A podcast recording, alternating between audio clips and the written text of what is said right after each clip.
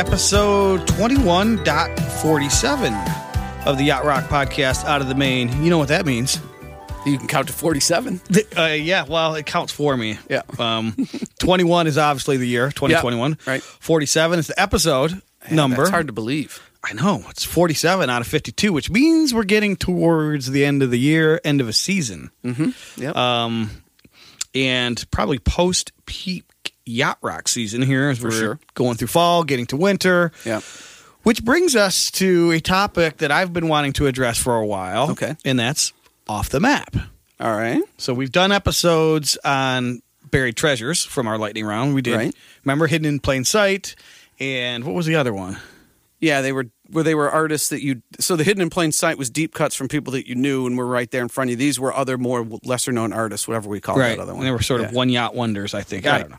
Anyway, in we just came off one of two tournaments Mm-hmm. where we were, in essence, picking which of two songs floated our boat more than the other. right. So I wanted to do the third part of the triumvirate of our um, lightning round, and that's off the map. Otherwise known as What You're Missing.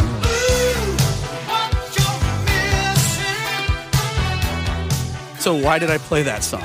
Yeah, why did you play that song? Well, because I feared that we were going to be drifting too far out of the harbor, and I just wanted to have some little yacht rock connection. That's uh, "What You're Missing" by Chicago. So it was produced by David Foster. okay. It's not a yachty sounding song, but it does have David Foster. Written by Jay Gruska and Joe Williams of Toto. So Ah. you know, I did just for keep us loosely tethered to the yacht. Yes.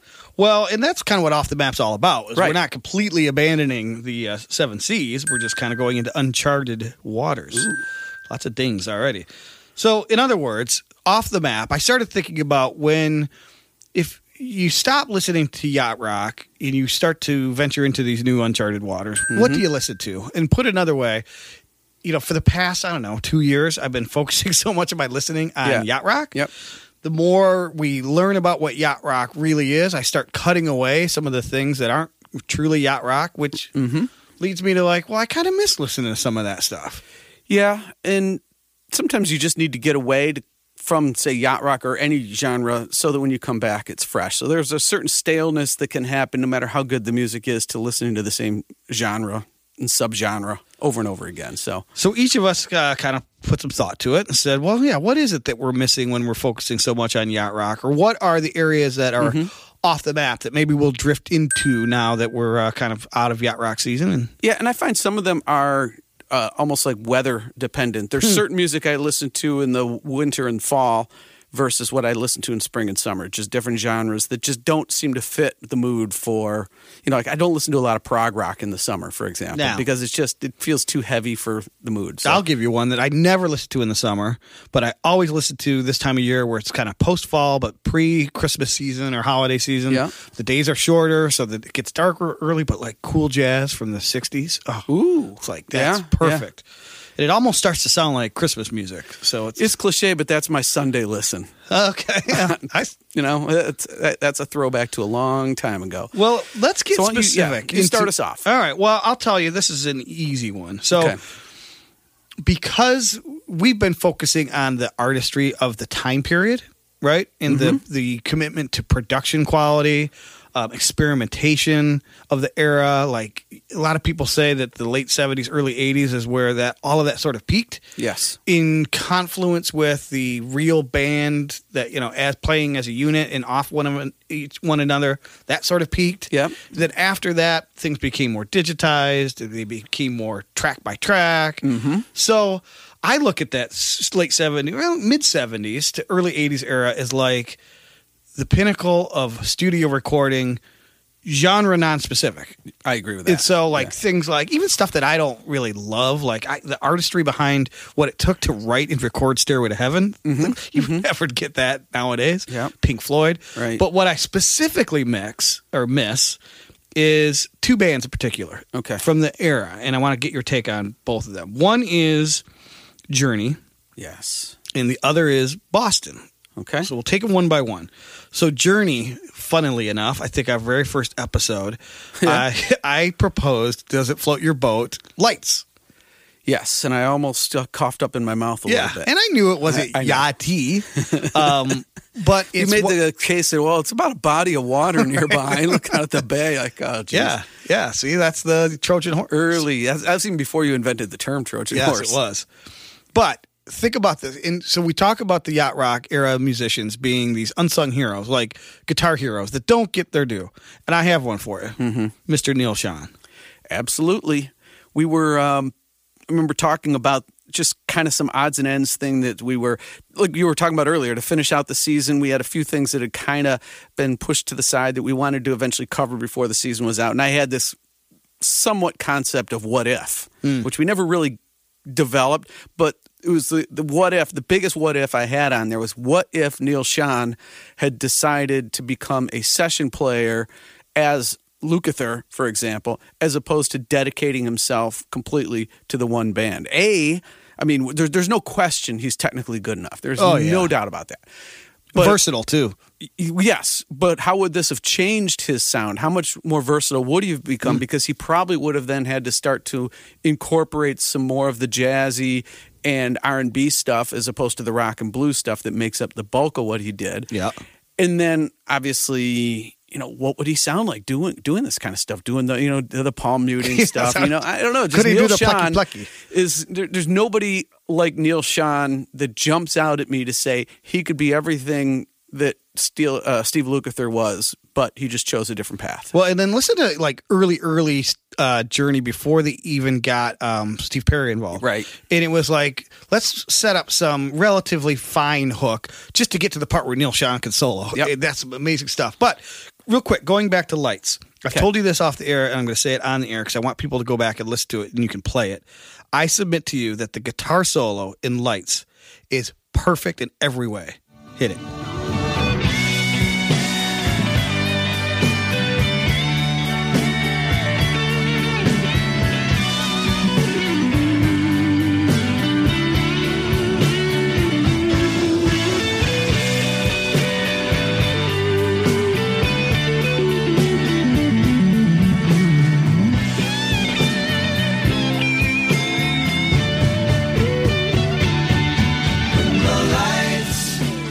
Agreed, agreed. Uh, he has so many that are perfect in every way because they're they're singable. Yeah. I remember the one time I've actually seen him three times. I remember the one time which was the first time I saw Journey with a big crowd.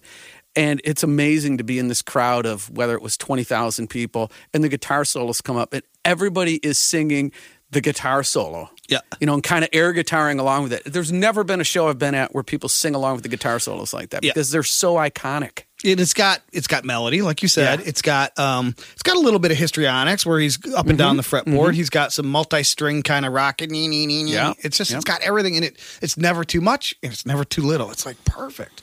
Yeah. So that's one. Mm-hmm. And I don't want to take up too much time, but real quick on Boston. Like you know the story better than I do. I think you're a bigger Boston fan than I am. But Yep. what Tom is it Schultz? Shoals. Scholz, Yeah. like what he put together was just masterful.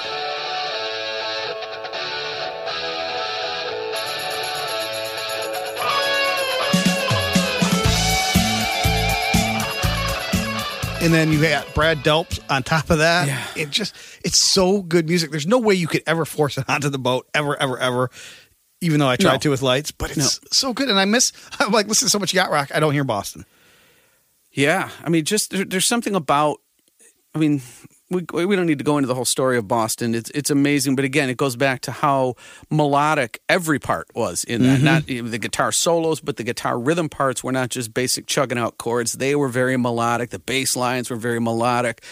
Um, but there's something about and I think this is where our listener Kyle comes in. There's something about rocking out every once in a while mm. that's that feeds a, a a hunger or you know scratches an itch that you have that even though there's some great rocking out guitar solos in yacht rock, even the stuff that sort of quote rocks in yacht rock is not the same as just something big like that. You know, I think of like smoking off that Boston first time. When the big huge pipe organ hits in and it's just the sound is so massive and yes it's way over the top but it is so good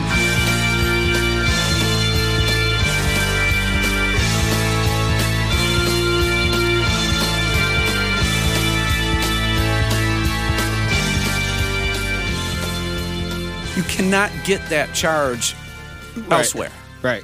Well, and I two things, and then we can turn it over to your first Okay. submission. But two quick things. I would urge everyone to go watch Rick Beato. What makes this song great? Hitch a ride. So he did two Boston. Well, more than a feeling is the one that introduced me to Rick Beato. That was brilliant. But I So think the Hitch a Ride one's better. Okay, Uh, um, I'd say go see both. Then. Yes, go see both. And then if you're not familiar with the story of how Boston came to be, research that because it's the antithesis of Yacht Rock because they tried to get him to re-record some demos with some session cats. Yeah. And he sneakily he recorded it, but he never used Never, those never tracks. used it. It was done in the basement of like his apartment building or something like that. The whole story is on the Boston band website in great detail. Oh, check that out. Check Yep. that out. All right. So that's what I'm missing. What have you been missing? Well, this one there, there's actually quite a bit here, but uh, the ones that I have, uh, I tie them all back to yacht rock in one way. I just did, see, because Okay. they're the antithesis Yes. to session guys. The the first thing that came to mind, and we've kind of touched on it a little bit, but the new romantic period that eventually evolved into synth pop and the sophisti-pop area. You know, new romantic was the sort of the early beginning of that movement. It was more of a, um, from what I understand, more of a um, a fashion movement over in Europe, and it was very much a reflex against the punk look, the whole punk kind of thing. And it, there was this fashion thing that was sort of a blend of very uh, eccentric outfits, a lot of androgynous looks. I was going to say glam type thing. Glam was also one of them, and then blended in with what they thought that they wore like back in the romantic period. Mm-hmm. You know, so you think like the way Adam Ant dressed early on. Right. Bow Wow Wow is another one. Um, you know, even Bowie was kind of an early taking the glam and he pushed it into this.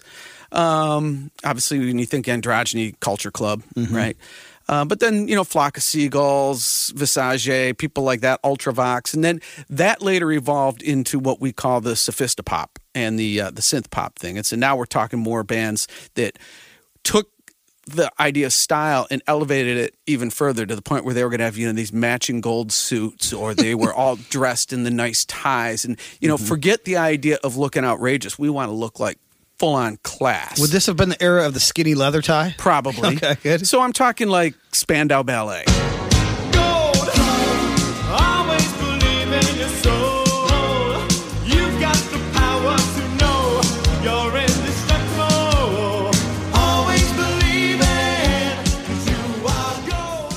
they, to me they're the the definitive look and sound of what i'm talking about here. Abc is another good one. Mm-hmm. ultravox um aha tears for fears to a certain degree. Duran duran would be an Mm-hmm. offshoot of that. Now speaking of what if john taylor Oh. bass player from duran duran. What if you know he had been a yacht rocker. You know talk talk howard jones stuff like that. But um a couple of big names that were the uh, studio forces of the era, you might say. Trevor Horn, Rupert Hine, and then Greg Ladanyi, who has also spent some time in LA working uh, within some of the yacht rock stuff. So um, I found uh, we've talked about China Crisis before. Oh yeah, I didn't discover that until I discovered that through Yacht Rock, by Right. the way, through the uh, Walter uh, Walter Becker. And they were they're kind of were sort of known as the European Steely Dan, and they were produced by uh, Walter Becker and even Robbie Buchanan, Mm-hmm. another yacht rock guy, worked on that stuff. Um, Jim Horn played with them. Oh. Paulinho da Costa. So they, they brought some of these LA session Wait, players with over who? there with China Crisis. oh, I didn't know all that. As session Oh, guys. cool. Um, another one of our favorites, Aztec Camera. Oh yeah. Now, here's some personnel on some um, Aztec Camera. The Love album, which is sort of their pinnacle, had Marcus Miller on it. Yep. It had Will Lee on it. It had Steve Gadd on it. It had Steve Jordan on it. I didn't know It had that. Rob Mounsey on bass and keys, and it also had another keyboard player by the name of a certain Peter Beckett. I've heard of him. You believe that? Wait, Peter Beckett? Peter what tune? Beckett. Do you know? I don't offhand. I don't remember now. They, they got like a Rhodesy tune on Yeah. there too. I wonder if that was what it was. And then uh, a couple more I'll mention from that genre: Scritti Politti.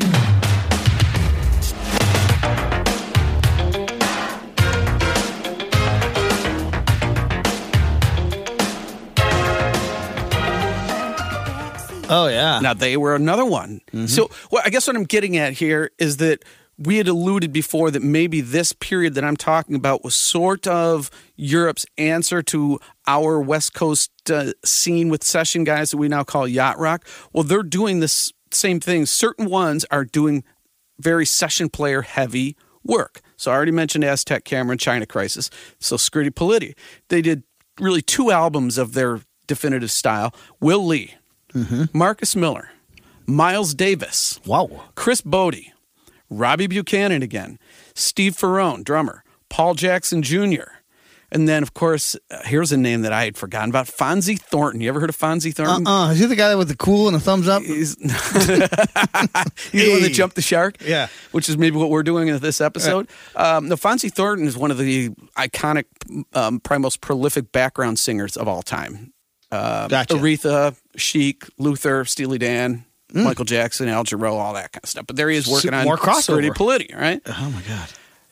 Um, and the first one that had come to mind was Bryan Ferry when he did a couple of solo rel- uh, solo records. Um, what was it? Bête Noire and uh, Boys and Girls were the names of those two albums that uh, I thought he really took on the the style and the direction of what we know as yacht rock. And he used Marcus Miller, he used David Sanborn, Mark Knopfler, David Gilmour, Nile Rodgers, Tony Levin.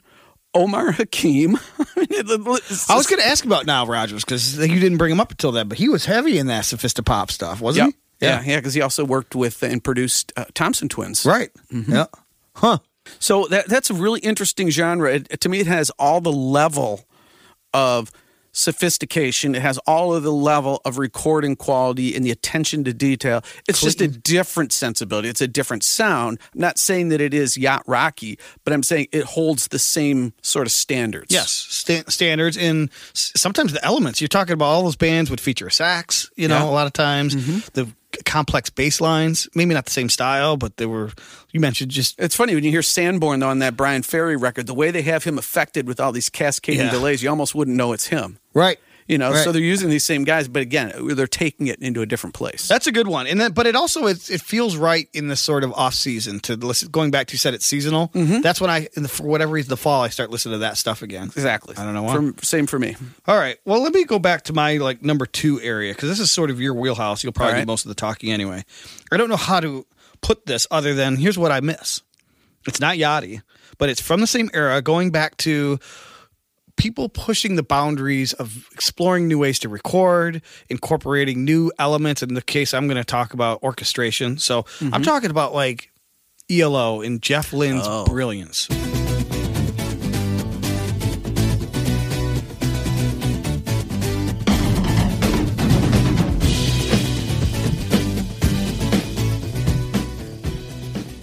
Oh yeah. totally not Yachty, right? No. Even though from time to time in some of these things, Sometimes it shows up in the group. It makes me laugh. but like a, a song that I used to always want to try to sneak onto the boat would, uh, it's not Yachty at all, but Telephone Line. Yeah. Because I just fell in love with that song. And Yeah. it's one of those, oh, what happened to that song? Like I want that back into my life. And so, I mean, you were, correct me if I'm wrong, you were a disciple of Jeff Lynne. And for a while, you were sort of emulating a lot of his production quality. So I was. what made him brilliant? Because it wasn't, to me, it's not the clean, pristine recording. It's more No. like a lo-fi sort of approach. It is kind of. Um, boy, I could, I could go on and on. How do I encapsulize it? Obviously, he took uh, what the Beatles were doing and kind of, I think, imagined what the extension of that would be if Yeah, they kept good way to going and started using more orchestration and all that stuff. Um, I, I think that's the sound that he was kind of going after. Um, but what makes it so great? It's like there's just there's so many things. I, I swear I could still listen to an ELO song and hear something I never heard before. Yeah. It's so rich in layers. It's so easy to just listen to the singing and then listen to the strings Mm-hmm. because those are the two main features. But man, there's so much going on. Um, Well, and, just- he, and he went through so many different eras too. He did, right? Yeah. Well, I, a couple things I wanted to bring up is that the way he arranged the harmonies and background vocals was specifically Jeff Lynne. Like you could hear it to this day, even when he's producing like a traveling Wilburys Right. tune, and you hear totally different guys singing, and it almost sounds like the synthy sort of. You tell me how he does it. It almost feels like they sort of fade in and then clip at the end, fade in and then clip at the end, and it's just almost feels synthy, but it's perfect. It, not nobody else I know is doing that. I know he he has a knack for the, uh, because even back in the early days, I think there were some vocals from some of the other guys, very little. For the most part, he's singing all the parts. And in some of those early records, you can hear that there's like these group unisons, but then there's also these big, thick harmonies, and they are definitely different sounding elements. So mm-hmm. he's able to be sort of schizophrenic enough with his voice that he can sound like these guys and then sound like these guys and that you you think you're listening to a call and answer from different sets of people. Mm-hmm. And it's just his ability to to do so many things with his voice and I think that when he does these other records that he produces for other people, I think he just essentially does all the backups. I think he Yeah. just I think he has a system. He knows exactly how to do it. He knows exactly how to weave his voice together. And we talk about some of these bands that have such great blend because the the three or four voices in the band are so diverse. And you think of like Styx or something. you Mm-hmm. Right, know? yeah, yeah. Their voices, those three are so diverse, but they make such a great blend. I think he has the ability to do that by himself because of that sort of vocal schizophrenia. Yeah, yeah. And I remember too, just he, he was constantly exploring just different ways to do things that didn't necessarily have to be more technically advanced, but just artistically uh, different. So when in the '90s, when everyone was tight miking the kits, right, to get these big sharp drum sounds, you were you told me like, oh yeah, for this album. All he did is he put a drum set in the room. He got a single, you know, SM57 mic or something, Right. and wrapped the cord around a rafter and Hung just let it hang, ceiling. and that was the drum mics. Yeah, he moved into a many years ago. He moved into a house that he fit for um, recording, and he has one you know room that is where the all the controls are. But he wired then extensions from that control room to every room in the house, and then treated every room differently. Hmm. Some had different different woods. Some were deader than others, and depending on the song that he was working on, he would actually move the drum kit or he would have drum kits in different rooms to get the different sounds he wanted. But it was really a one mic, and he's, as he said in one of the liner notes, never mic'd anything closer than six feet away. Wow. And that included recording guitar amps and stuff. Everything was about capturing the room sound. And it's funny because I remember reading something Ringo Starr was playing on like three, four songs on one of his records. And Ringo's like, yeah, we had to cart because I had one, the one kit that I brought that was my kit. We had to cart it from room to room until we got the sound that, that Jeff wanted. So, you know, oh, even those guys who carting their own crap around. Oh my god! Yeah, ring a beetle. yeah, Wow. Well, anyways, so Jeff Lynne, just a, a genius, and absolutely. again, that whole era was just everyone was just trying something new. It was so cool. And now, what do you turn on the radio well, now? yeah. I mean, he was blessed because he came out of the late 60s and into all the way through really the late 80s during his most prolific recording period. So he went through that time, as we talked about with Bill Schnee, where the the recording stuff was growing the the new technologies and the ability to get more tracks more things even recording at a better fidelity was just every year sometimes every 6 months something new was coming out something new was coming out.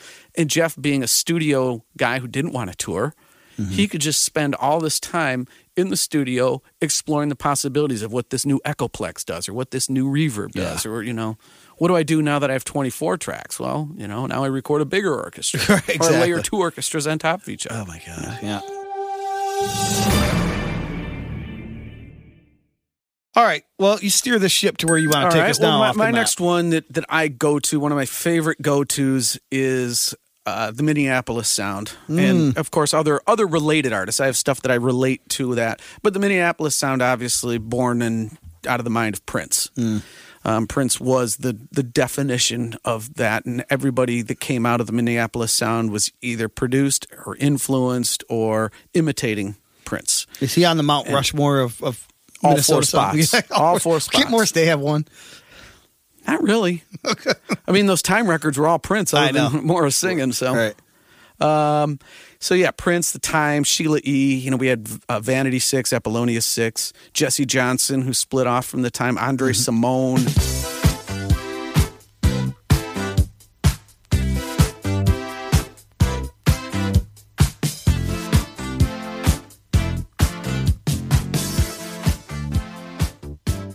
Um, the imitators that came along the way, you know, like Ready for the World, of Flint, Michigan. Oh, Sheila, let me love you till the morning comes. Sing a song.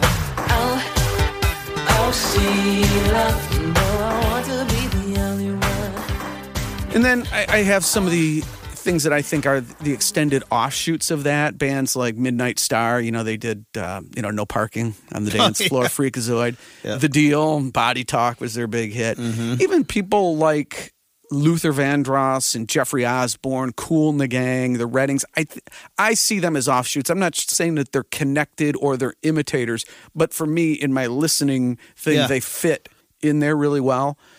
And um, The know, interesting thing, really quick, about Prince specifically is how he would blend genre. So we always talk about how yacht rock's a little bit R and B, a little bit of rock, maybe some jazz. Yeah. and Prince was a master at creating crossover between R and B and rock. I mean, like Let's Go Crazy is all rock. Yeah, Right? It's yeah. just a rocker. And then you know, even on that same record, you might get a, a jazzy tune like Computer Blue. Yeah, yeah, And then whatever Darling Nikki is. I have no idea what to call that. And then, of course, you know, really an arena ballad in Purple Rain. yep. Right. And then it's just a When pop- Doves Cry with no bass. Right, no So bass. didn't skip the bass on this. I know he's forgiven, but he tried that same trick with Sign of the Times. That's right. What's he doing to me? Putting me out of work. Uh, but I do have a, a, genre that connects to that, and so if that's the Minneapolis thing, and then the the R and B offshoots of that, the other one that I go to only under certain situations, though, is the Quiet Storm thing. I just recently made a, a nice Quiet Storm playlist. So, in a lot of ways, that is just the softer side of the Minneapolis and the extended thing. A lot of the the lower tempo and the love ballads and stuff. Well, explain to people who don't know what Quiet Storm is or what the Genesis was. So Quiet Storm, um, at least as I learned it from our station in Detroit, it was the station that played the funk and R and B all day long. So you, they were playing the Earth, Wind, and Fire and the Prince and Time and all of that stuff. And as the night went on, later and later, gradually as the sun went down, it would gradually get mellower and mellower and mellower into this what they called the Quiet Storm format. And the Quiet Storm format consisted mostly of the ballads and the mid-tempo stuff, some of the more jazzy uh, stuff of that, and it was meant for the you know the cuddle-up time, the make-out Mm, a music, little romance. you know, a little little romance, you know. Um, but there's a lot of crossover there between Quiet Storm and I think some of the stuff that people try to put on the yacht. So, um, like Luther Vandross uh, was it'd be one of the defining sounds. The Earth, Wind, and Fire ballads, and we've seen Yep. you know like After the Love Is Gone and um, Commodores, another Mm-hmm. one. Um, Patti Austin and James Ingram would fit in a Quiet Storm. Chaka Khan's Through the Fire is a Quiet Storm tune, but it's Mm-hmm. also considered a yacht tune. Um, Dionne Warwick's Deja Vu. Oh yeah, Grover, just the two of us, Mm-hmm. you know. Diana Ross is missing you. That's you know, a little yada, but that's that's the kind of stuff that There is a the fine Quiet line. Storm. There is a fine line. was it during the Christmas episode last year that you played? You you, had just gotten the new Luther Vandross record, Yes. right? And you said Yes. it sounded yachty, but it sounded more Quiet Storm. I think you played a tune Yeah. that was like, man, right on the border. Yes. Yeah, so it does tie in a roundabout way. It ties back to the yacht. There is some stuff that is on the borderline of the yacht and maybe in the maybe in the 40s or the low 50s like I said like us through the fire by Chaka Khan Mm-hmm. that people generally put in there but it's absolutely a quiet storm song for me. Yeah. Interesting. All right, you got anything else on that one? Mtume Juicy Fruit. What? Juicy, Fruit.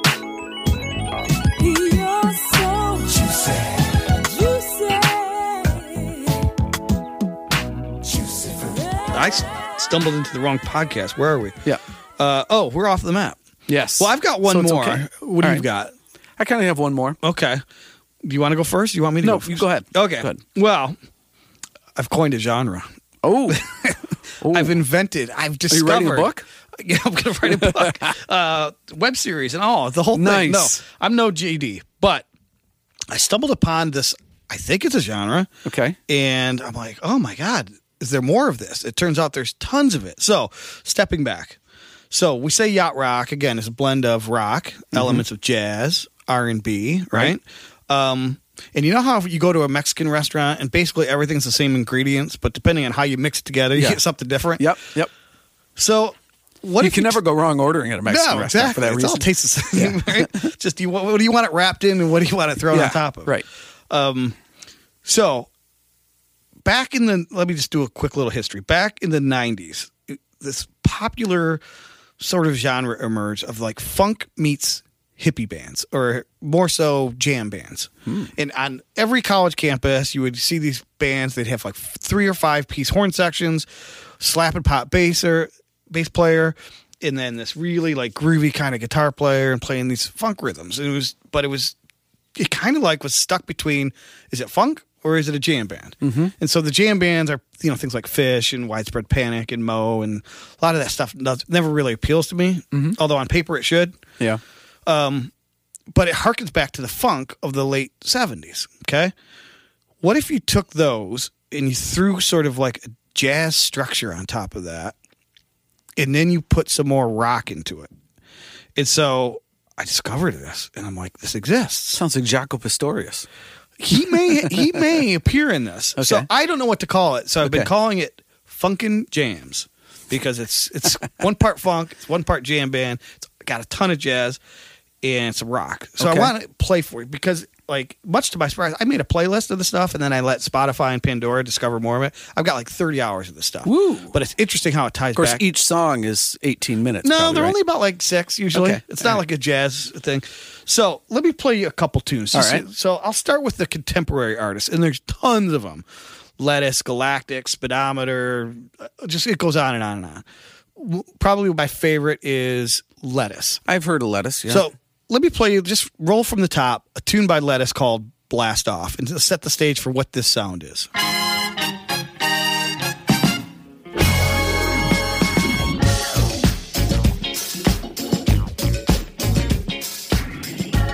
Okay, so you hear the horns prominent. Yep. The yacht rock feature. It's all real instrumentation, the ones that I'm Okay. putting into my list.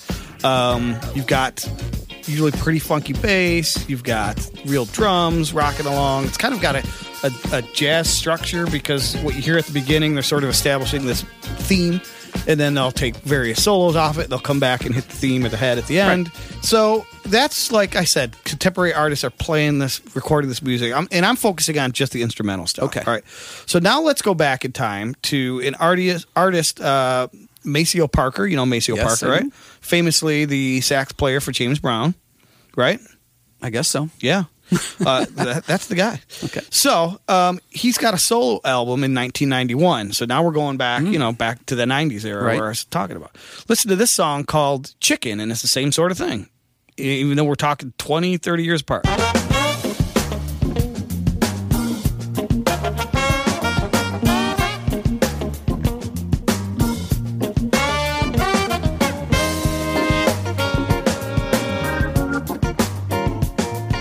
And then if you fast forward to the middle, you'll get like this. They're all taking turns soloing, and of course, Maceo's hitting the sax solo, Yeah. which is like the jazz thing. So it's funky, it's jazzy, it's I don't know what it is. It's I think I think I coined it. It's Funky James. Yeah, I think you need to go through some of the uh, more recent solo records of Marcus Miller. Really? You got live uh, musicians playing stuff?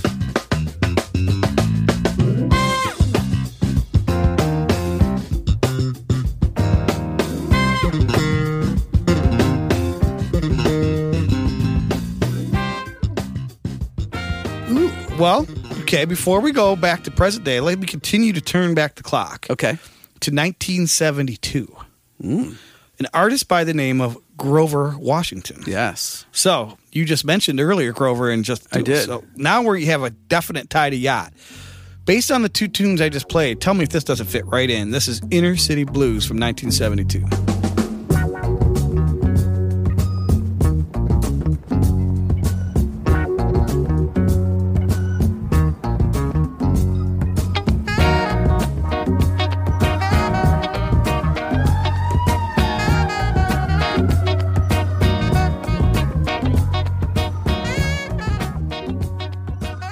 So whatever the genre is, it has its roots like in the 70s Definitely. with a definite yacht rocker. right.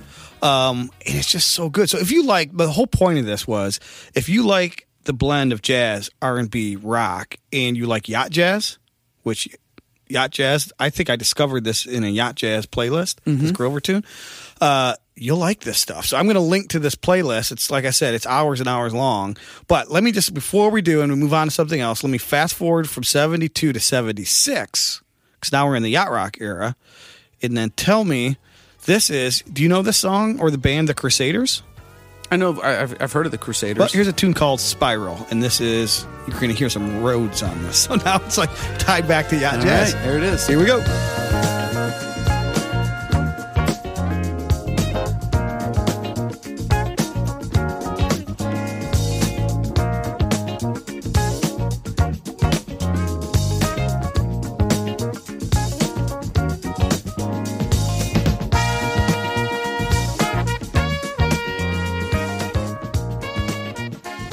Anyone has already coined this or just I don't Yeah, I, I- or I discovered don't it. I feel like I need to make a web series Yeah. and do the whole thing. So I'll be gone for a few Yes. years, by the way. no, but Well, I you- was You connected back to my last one, which was going to be a sort of a reset on the yacht jazz, thing, Okay. which we've already covered in the past. But the yacht jazz thing is to to recap that is the stuff like that that is was made during the yacht rock era is often being made by the session musicians that were backing up the yacht rock artists such as Larry Carlton or whatever. It's instrumental based stuff, real band. Um, every instrument gets featured. Um, generally, it has a, a good, strong thematic hook to it. It's not just let's all start wailing solos. It's very much a song structure as opposed to a head with a bunch of solos and a head at the end. It's actual verse chorus kind of stuff. So thinking of Yeah. things like Spyro Gyra is a perfect example, and David Sanborn, and I, you know I have a, a huge list going that, and it's different than smooth jazz. It is not like Warren Hill and Candy Dulfer and Najee. It's it's it's before that. It's before the drum machines and the sequencers started making up bed tracks like karaoke for sax players. yeah. You know, Well, what I was was trying to illustrate is I have this, you know, lettuce in, like I said, Galactic. If you follow it back, it's like it reaches yacht jazz where I just showed you, and then they branch off. It did. So, um, it's good stuff. I guess there's always going to be musicians that can play beyond what popular music is going to ask for. Yeah. And so you talk about what's on the radio quote, you know, so where does a musician of the quality of those guys, such as the, the more contemporary stuff that you have in there, what are they going to do?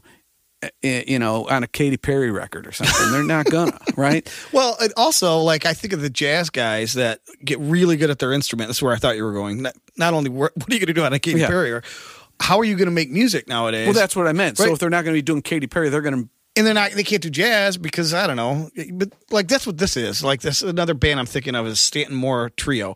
It's like it's, you could tell these guys are all accomplished Mm-hmm. jazz musicians, but they're trying to make some sort of modern rock Yes. sensibility to it, and it's so cool. They're making music that tests their abilities, which Yes. is what a lot of jazz and even fusion did. It was more about the musicians testing their abilities than it was for a marketplace. Yes. You know? Yep.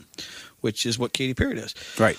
Well, should we wrap it up there and hit the uh, lightning round?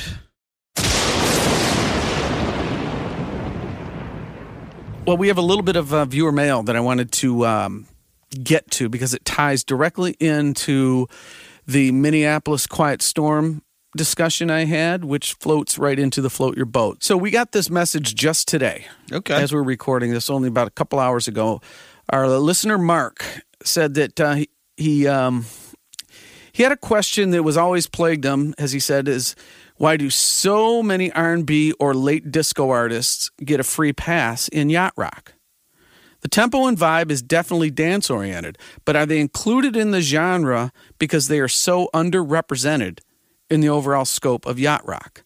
So he's asking the question, do we bring in some of this R&B stuff for um, I guess what he's saying cultural sensitivity reasons is the question. Now, I should disclose that he is an African American black man. I don't know which he prefers to be called.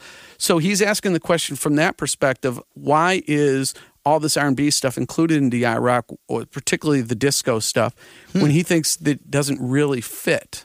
Is it just for the sake of representation? Okay, that's an interesting question. It's a I- difficult one to answer.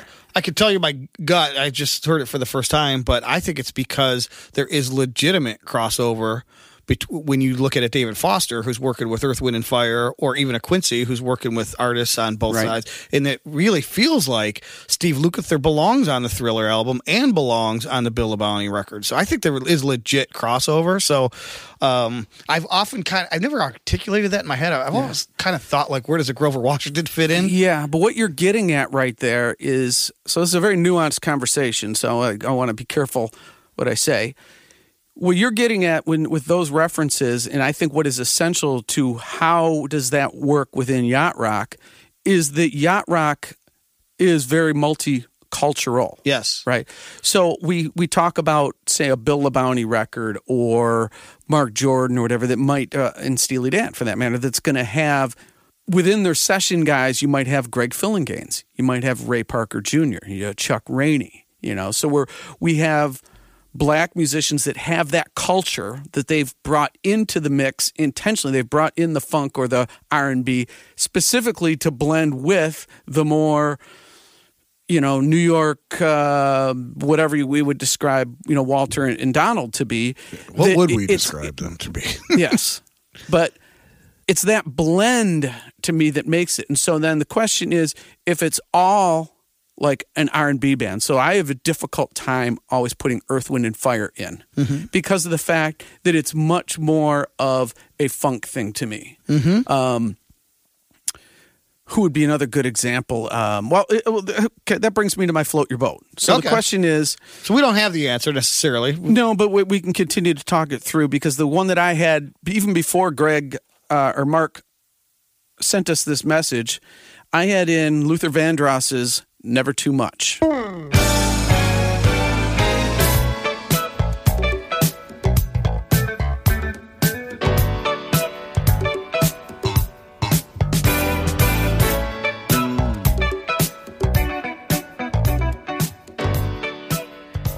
Now, this scored a 54.75.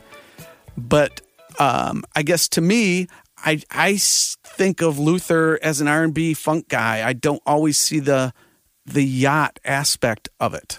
So do you have any additional thoughts? See, to me, the, the yacht rock magic happens when you blend the multicultures together. So if you get something that is, you know, too rock centered, which would, I guess, in general, be more of the quote white culture. Mm-hmm, you know, the strum rock stuff and all that stuff. It, it doesn't feel yachty because it doesn't have any of the R and B and jazz elements. But if you go the opposite direction into like Brothers Johnson and Earth, Wind and Fire, to me now you don't have the uh, you know you've got you're missing a sensibility, and it's when both come together that it works. It's not for me to be exclusionary. It's just I feel that the blend is where it works. Yes. I agree with that. Now that particular tune does float my boat. Having said that, I feel like it is pushing the boundary of being a quote unquote too R and B, but overly R and B to be yacht. But there's something about I don't know if it's because again, there's no bass notes on two and four, so it's doom. um, you've got a little bit of plucky guitar in there, so Paul Mooney in It's got a very Minneapolis bass line. It too, does, yeah, and and he's that out, popping know. more than I think Yeah. should be allowed on the boat. But Yeah. yeah. it floats my boat. It's a good question because, but I think overall your take is accurate that it's the blend. And also the danceability question that he asks. Like Yeah. if you're getting into dancing music, I don't think that fits yacht rock either. Mm-hmm. I know that people like to say yacht disco, but I, just by saying that, you're separating that off from yacht rock. Rock, right, yeah. So uh, when it becomes danceable, I think you're not in an area where you're really yacht rock anymore. It's not about and that's dancing. danceable in your mind, you think? Yeah. Probably first set, right? Yeah. When you're playing at set. the end of the night. All right. Well, I'm going way the other way because I'm going back to since we established this theme is off the map. I'm going to my favorite off the map artist. Well, one of them, but Poco. So I hear this tune though, and I wonder does it have enough to float your boat? It's more going now the other way, where Yeah. they're more of a rock, and even a mm-hmm. southern rock group. Well, let's play a little of this and see if this floats your boat. It's called "Shoot for the Moon."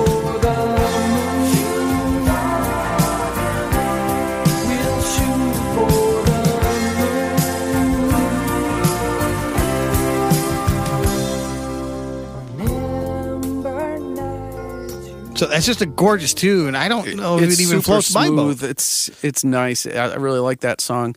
Really nice sound, really nice harmonies. But again, I- I think it- it's missing some elements. I think the guys would probably not score that very high. That that feels like it's in the whole Eagles area. Yeah. which is a thing. That, Right. Um, We know. Oh, we know. yeah. So, But yeah. great tune though. Yeah. So that, I mean that that sort of makes the opposite example of exactly what I was talking about. It's the other side of things. Yep. Yep.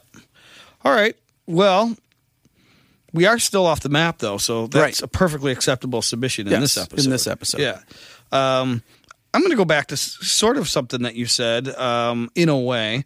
So here's, you know, my vision of buried treasures was and it's evolved. But originally, it was like, oh my god, I forgot about that song. It was like, where's that song been? Here's a song that is not subversive in any way. Huge hit. It features Michael McDonald. Mm. Right, so it sounds like it's Yachty. I don't think it is Yachty though. So it's off the map, buried treasure.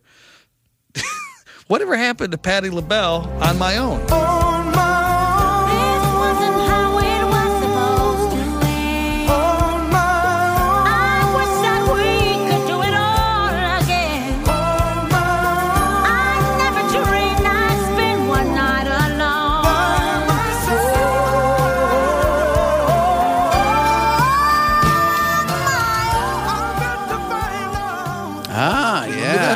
Yes, I do.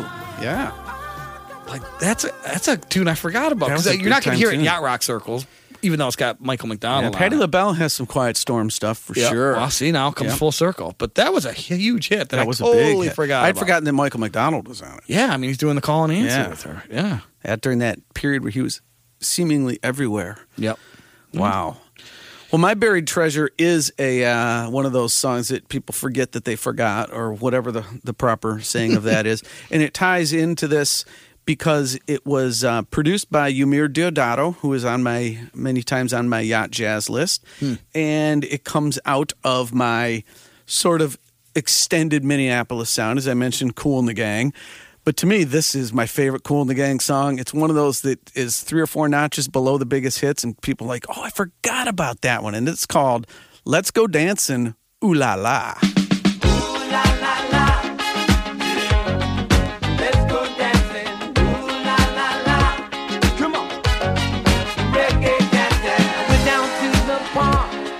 It's just magical in its infectious nature. And Ooh la la la. you did forget, didn't you? I totally forgot, and then it, until I heard reggae dancing, I'm like, oh, yeah, that's yeah. the tune. That's what I'm talking about, oh, yeah. man. Good one. All right. Yeah. Well, what do you got to bring us home here on? Uh, Okay, Our off true the map. off the map. Yep, my true off the map is probably the closest one related to yacht rock, ironically. Hmm. But that's the way we're playing today. So this one ties back to my original, um, uh, what you're missing, which was the synth pop, uh, sophisti-pop thing. So this would be much more sophisti-pop. Remember, I talked about Bryan Ferry and the uh, personnel that he would have. oh yeah. Uh, this song has David Sanborn on it, um, Andy Newmark on drums. It was mixed by Bob Clearmountain and mastered by Bob Ludwig, so you know it sounds perfect. Oh, yeah. Bryan Ferry, Don't Stop the Dance.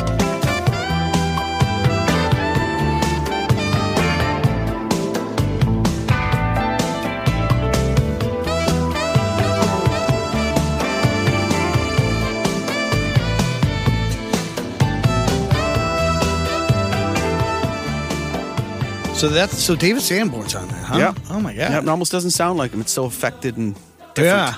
Hmm. Interesting. Well, that's a tie back to your yacht personnel, though. Right. All right. Well, good one. Very good one. Uh, on the other hand, I'm going way off the map to a tune that I've had on my list forever. And on paper, I was like, why did, how is this even on here? But do you know the band Blue Merle? No. So they were, uh, they came out in like the early 2000s. The lead singer sounds like he's trying to copy uh, Coldplay. Oh. The whole band kind of sounds like Coldplay. But there's a tune on their 2004 record called Burning in the Sun, which maybe could be Trojan Horse, you know, if you're suntanning on the deck of the Oh, boat. Yeah. no, that's not why it's in. No. I, there's uh, there's a lot of jazzy guitar work, although albeit on an acoustic in this tune. Oh. There's some sax lines going on. There's some yachty percussion. There's some good busy bass work. Um, I don't know how yachty it is, but it's at least close enough to be off the map. There's Blue Merle. Either way it goes.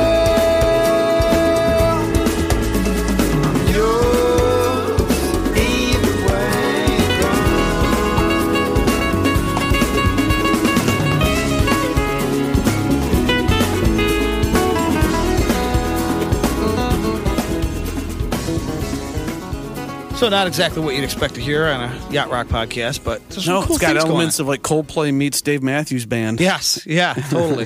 And Dave Matthews Band, going back to my original thing, was sort of the like pinnacle of what if we were a um, jam band and put some melody to it? Could we make it big? And that's what Dave Matthews wanted to be. Yeah. So try and keep it under five minutes. Yeah. yeah, yeah. Try to write a hook if you can. Yep. Uh, throw some horns, etc., etc. So there you have it, Right. off the map. Right. Well, brings us to the end of another episode. Any famous final scenes or famous final words? Anything? I don't know if they're famous. Mm, they're getting there. People seem to know, you know, Ahoy. ploy.